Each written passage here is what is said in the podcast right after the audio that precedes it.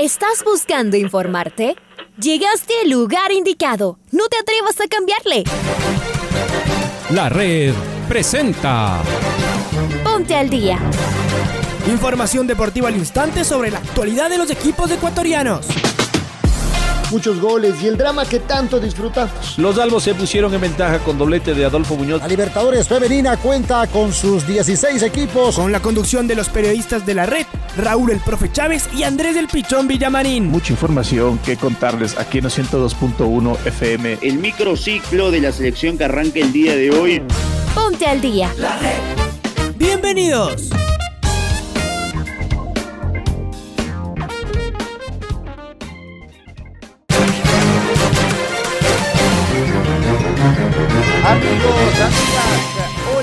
¿Qué tal? ¿Cómo les va? ¿Cómo están? Tengan ustedes eh, un cordial y afectuoso saludo. Martes 5 de octubre del presente año 2021. Arrancamos, comenzamos, iniciamos esta programación deportiva en el micrófono de la red en este espacio de la primera edición del noticiero al día. Les saluda Andrés Vilamarín Espinel, estamos junto a Raúl Chávez, en Control Master está Paola Yambay. Bienvenidos, bienvenidas. Acompáñennos hasta las 7, eh, hasta las 6 de la mañana con 30 minutos, que de forma inmediata al cierre del noticiero se vendrá la primera luz de la red. Saludo contigo, Raulito, fuerte abrazo. Un fuerte abrazo para ti también, Andrés, amigos, amigas, bienvenidas, bienvenidos al Noticiero del Día en su primera edición. Arrancamos el día de hoy, este martes 5 de octubre, con los titulares. Delfín derrotó al Manta Fútbol Club en el cierre de la novena fecha de la Liga Pro. El Nacional se juega el ascenso el día de mañana sin hinchada en sus gradas. La Federación Ecuatoriana de Fútbol espera vender la totalidad de las entradas para el partido frente a Bolivia. Reasco besa su camiseta recordando cuando alentaba Liga como hincha. José Gabriel Ceballos del arquero dejó el Centro Deportivo Olmedo. Quedaron confirmados y definidos los partidos de cuartos de final de la segunda categoría. Miguel Ángel Borja es baja el delantero en la selección de Colombia. Disputará el Final Four de la Liga de las Naciones de la UEFA. Es momento de escuchar a Alfonso Lazo Ayala con el editorial del día. Estamos en modo tricolor y nos ponemos nerviosos pensando en los partidos que se vienen y en la primera alineación, la del jueves. Cada uno de nosotros tiene la suya y aunque con algunos matices la gran mayoría coincidimos en al menos ocho jugadores fijos. Hay algunos puestos donde tenemos sobrepoblación. Por ejemplo, los zagueros centrales, que hasta hace poco no podíamos nombrar a dos. Ahora nos cuesta ponernos de acuerdo sobre los titulares e incluso hay quienes sugieren jugar con línea de tres por evitar dejar a uno más en la banca. Casi estamos de acuerdo que Byron Castillo es de lateral derecho. Ángelo Preciado regresa y deberá esperar su oportunidad con paciencia. En el otro lado, Pervis de Estupiñán es resistido por un sector, pero viene jugando seguido tanto en Liga Española como en la Champions. No es sencillo reemplazarlo y eso que ahí está Diego Palacios, esperando. Los volantes centrales y mixtos también son un problema. ¿Cómo dejar fuera a Carlos Grueso, Sebastián Méndez o Moisés Caicedo? Es que jugar con los tres en cambio nos quitaría la posibilidad de otro hombre de ataque, pero podría funcionar igual. Y por los lados de la ofensiva, habrá que mirarlo a Jeremy Sarmiento, que ya está jugando en la Premier. Gonzalo Plata también ha sumado minutos en estas semanas, lo cual es alentador luego de su irregular campaña anterior. También están el veterano goleador Ángel Mena y el intermitente Joao Rojas, Tal vez hay que escoger entre uno de los dos. Y para cerrar, ¿cuál debería ser la dupla de delanteros? Ener y Michael Estrada, Estrada y el Cuco Angulo, el Tin Angulo y Ener, Estrada y el Tin Angulo. Para escoger cualquiera de estas combinaciones tendríamos razones de peso. Permítanme hablar en primera persona. Yo tengo mi propia alineación para este jueves. Alexander Domínguez, una vez que ya tiene continuidad, en el arco. Castillo, Arboleda, también está jugando. Incapié y Pervis.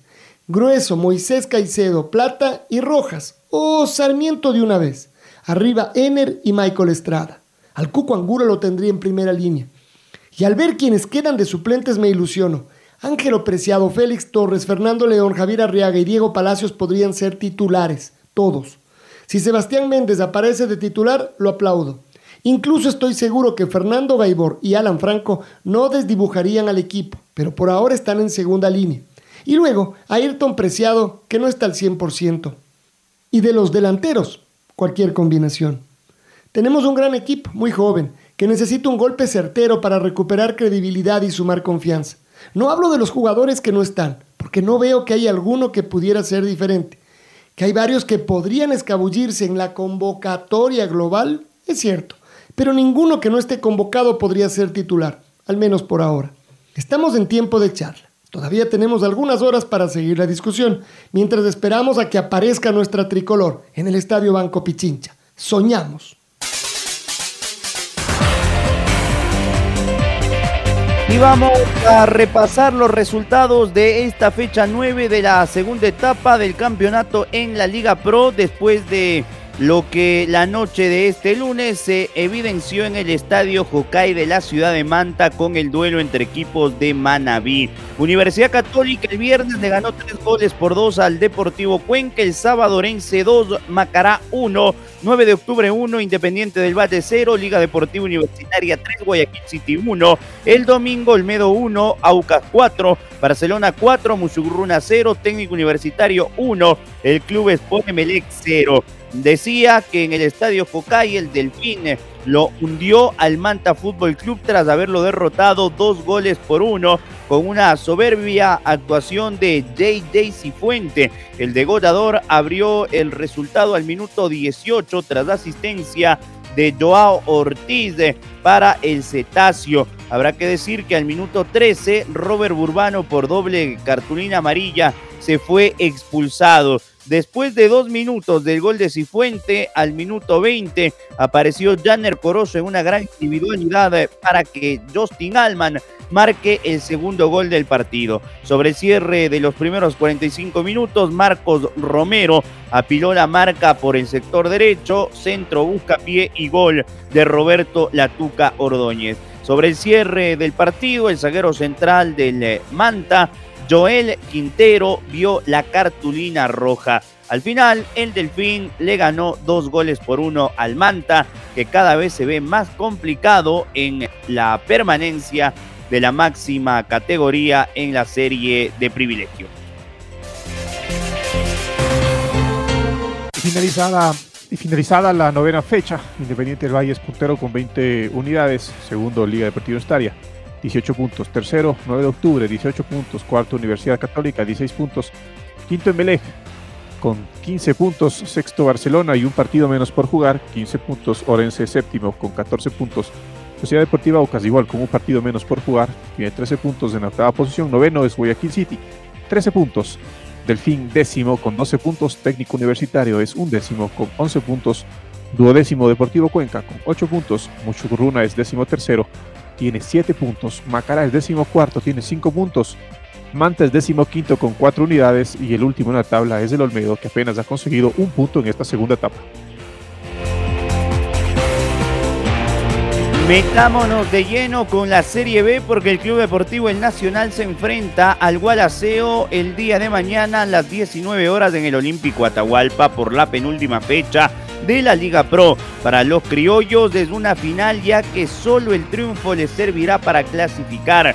En un comunicado oficial publicado este último fin de semana en las redes sociales del Rojo, se informó que su petición para que puedan asistir sus hinchas al Estadio Atahualpa fue negada ya que el COE les informó que se estaba coordinando pilotajes con la Liga Pro, pero a partir del 15 de octubre.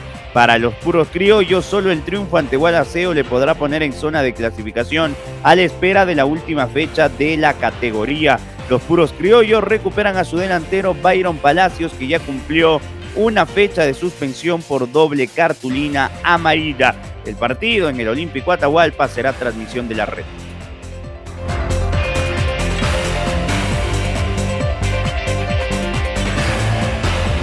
La ausencia de José Gabriel Ceballos en el arco de Olmedo llamó la atención en el juego frente a Ucas.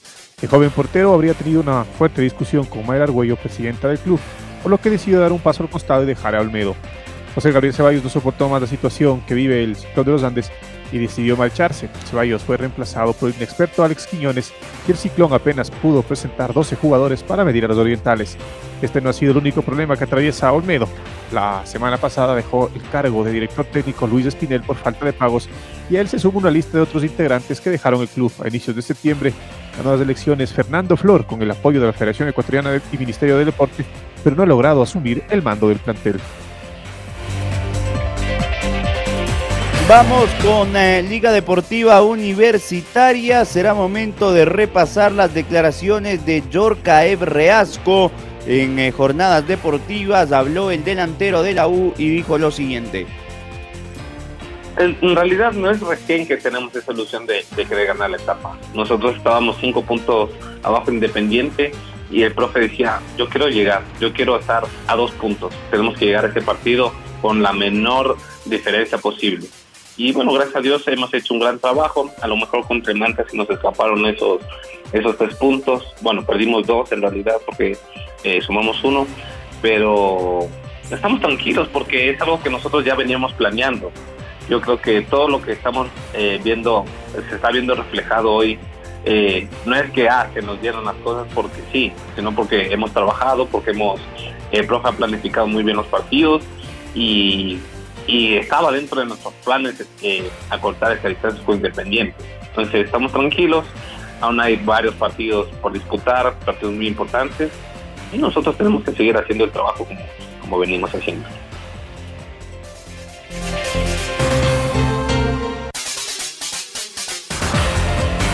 De las 23.000 entradas que salieron a la venta para el partido entre Ecuador y Bolivia, más de 10.000 ya están vendidas en Guayaquil. La expectativa crece a medida que se acerca la hora del partido de la tricolor frente a la verde. Estamos con Pablo, quien, nos va a pedir información. Pablo, buen día, ¿cómo te va? Hola, ¿qué tal? ¿Cómo les va? Muy buenos días, amigos y amigas de la red. Buenos días, amigos y amigas del Noticiero al Día. Aquí está la información. En la Federación Ecuatoriana de Fútbol confían plenamente en que se venderán todas las entradas para el juego entre Ecuador y Bolivia por las eliminatorias sudamericanas Cotejo que está programado para este jueves 7 de octubre a las 19.30 minutos en el estadio Banco Pichincha en la ciudad de Guayaquil. William Poveda, director de competencias de la Federación Ecuatoriana de Fútbol, conversó con los medios de comunicación en el puerto principal y reveló que hasta las 11 de la mañana de este lunes, 4 de octubre del 2021, se han vendido 9.700 entradas. En los cálculos del organismo rector prevén que hasta este martes se vendan al menos 15.000 localidades. Para este cotejo entre Ecuador y Bolivia por las eliminatorias americanas se autorizó por parte del COE Nacional el incremento del aforo al 40% del estadio Banco Pichincha, es decir, estarán disponibles aproximadamente 23 mil entradas para el público aficionado para alentar al equipo tricolor. Para este cotejo los precios de las entradas son general 30, tribuna 70, palco 160 dólares los propietarios de suite pagarán 60 dólares. Hasta aquí la información deportiva a través de la red, la radio que siempre está. Momento de repasar las declaraciones de Guillermo Almada. El técnico del Santos Laguna se mostró molesto por la Convocatoria de Ayrton Preciado, elemento de la comarca lagunera que no juega hace tres meses en la primera del equipo y que recién viene recuperándose de su lesión jugando en las divisiones menores del conjunto mexicano. Se vio sorprendido Almada que dijo esto. ¿Lo tenemos a Guillermo Almada?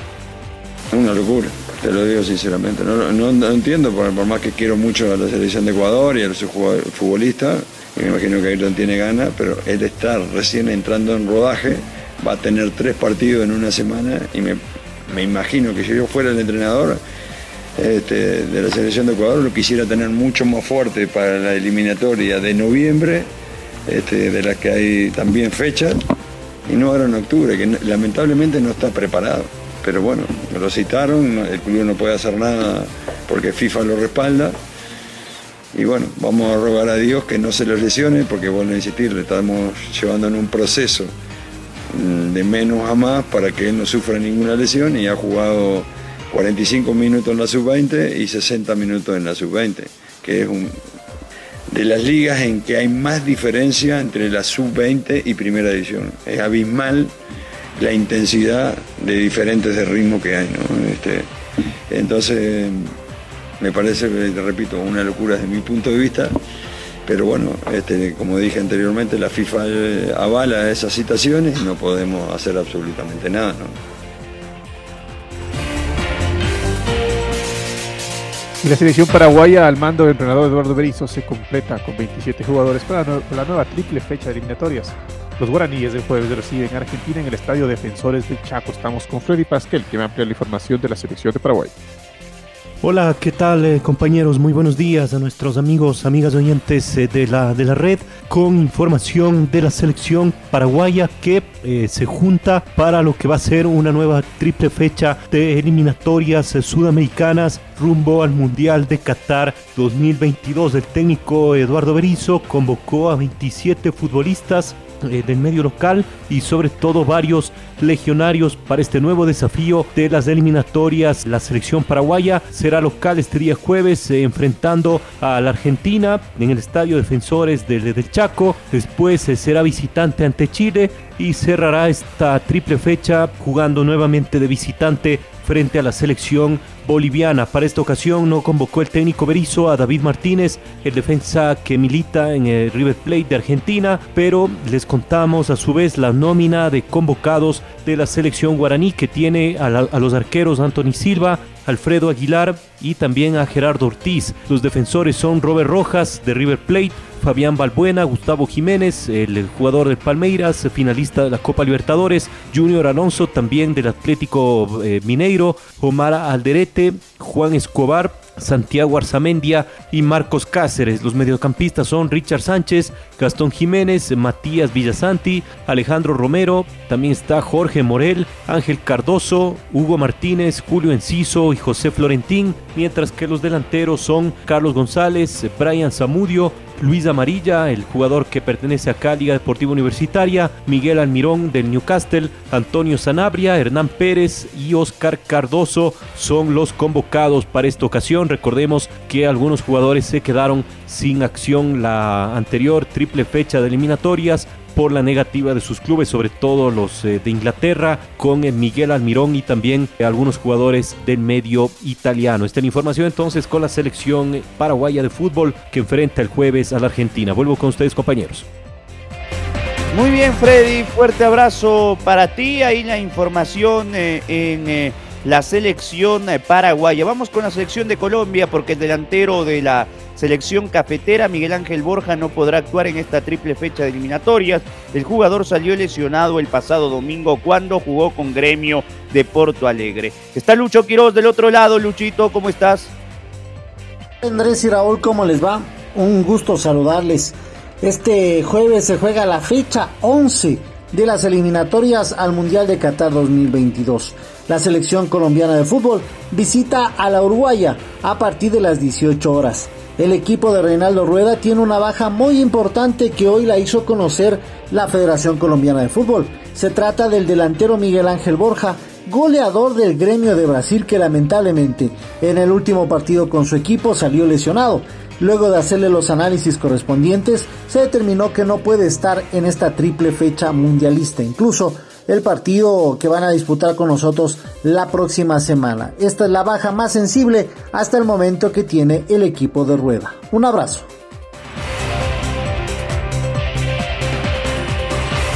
Un abrazo Luis, gracias por tu información.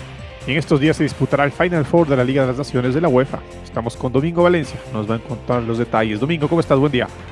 Hola compañeros, ¿cómo les va? Entre miércoles y domingo se definirá la Liga de las Naciones de Europa. A las 13.45 del miércoles, Italia jugará ante España en el Estadio San Siro de Milán la primera semifinal.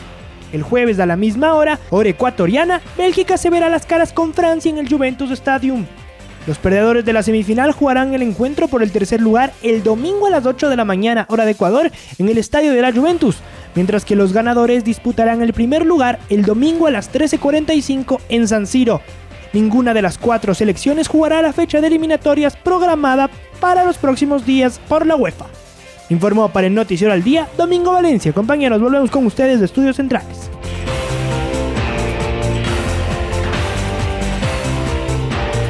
Ya que hablamos de, de lo que será la Liga de las Naciones de la UEFA, habló Luis Enrique, el DT de la selección de España, sobre el partido frente a Italia. Lo escuchamos.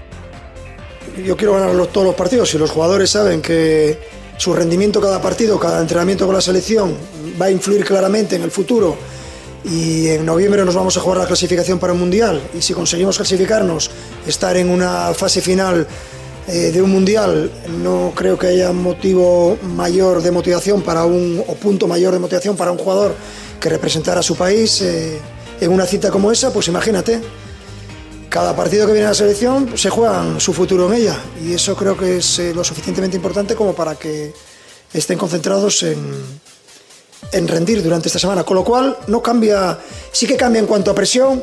Yo esta Final Four no tengo ninguna presión, ni yo, ni los jugadores, ni la selección, porque el objetivo es quedar campeón y a eso vamos. Y hasta que no demuestre alguien en el terreno de juego que es mejor que nosotros, pues eh, creeremos que somos los mejores y ese es el objetivo que tenemos como, como selección. Y luego en noviembre pues eh, ya nos jugaremos eh, esa clasificación al Mundial. Pero en términos de presión quizás esta sea la, la concentración que menos presión tenemos que sentir.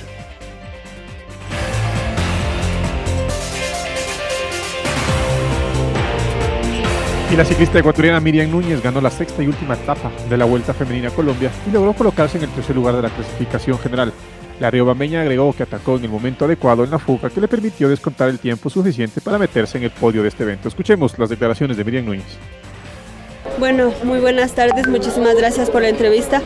La verdad que súper feliz, súper contenta. eh, el día de ayer tuve crisis y simplemente hoy salí decidida a buscar la etapa y durante la carrera pues se fue viendo las diferencias para poder meterme en la general. Muy duro, la verdad que era muy duro, eh, traté de no desesperarme y creo que Dios me dio la inteligencia para poder atacar en donde debía haberlo hecho y poder ir en solitario. Eh, haré unas dos o tres carreras más en Ecuador, tengo un compromiso con Movistar Ecuador y ya, descansar para lo que será de empezar en la temporada 2022. Momento final con el gol del recuerdo.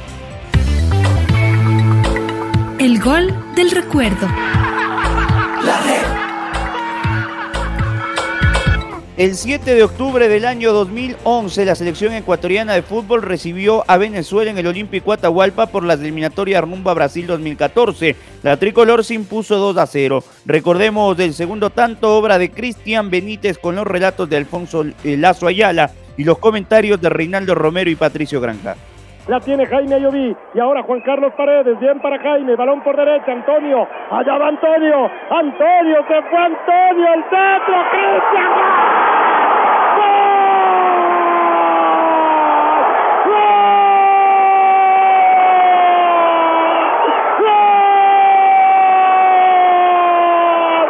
Ecuatoriano, amigos. Con este Luis Antonio Valencia. Todo puede pasar. Tembló de Venezuela atrás. Y el desborde. Se fue por derecha nomás. Que centro. Y ahora sí.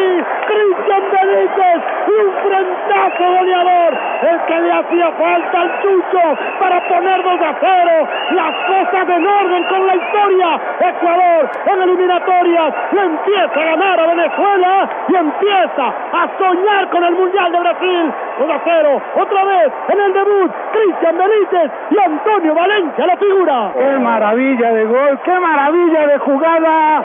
La joya para Antonio Valencia. Es un desborde por derecha y mejor centro. De Antonio Valencia a la altura de punto penal y se eleva ahí. El Chucho Benítez para sacarse toda la mala leche y mandar adentro la segunda para Ecuador, golazo de Cristian Benítez. Gol número 20 del cuarto máximo anotador histórico de la selección ecuatoriana de fútbol, quien ya le mira las placas a Alex Aguinaga, que tiene 23, que es el tercer máximo anotador de nuestra selección. Ahora ya estás al día junto a nosotros. La red presentó Ponte al día. Informativo completo sobre la actualidad del fútbol que más nos gusta, en donde estés y a la hora que tú quieras. Quédate conectado con nosotros en las redes de la red. Síguenos como arroba la red Ecuador y no te pierdas los detalles del deporte minuto a minuto. Escúchanos en vivo en TuneIn y en los 102.1 FM en Quito. ¡Te esperamos!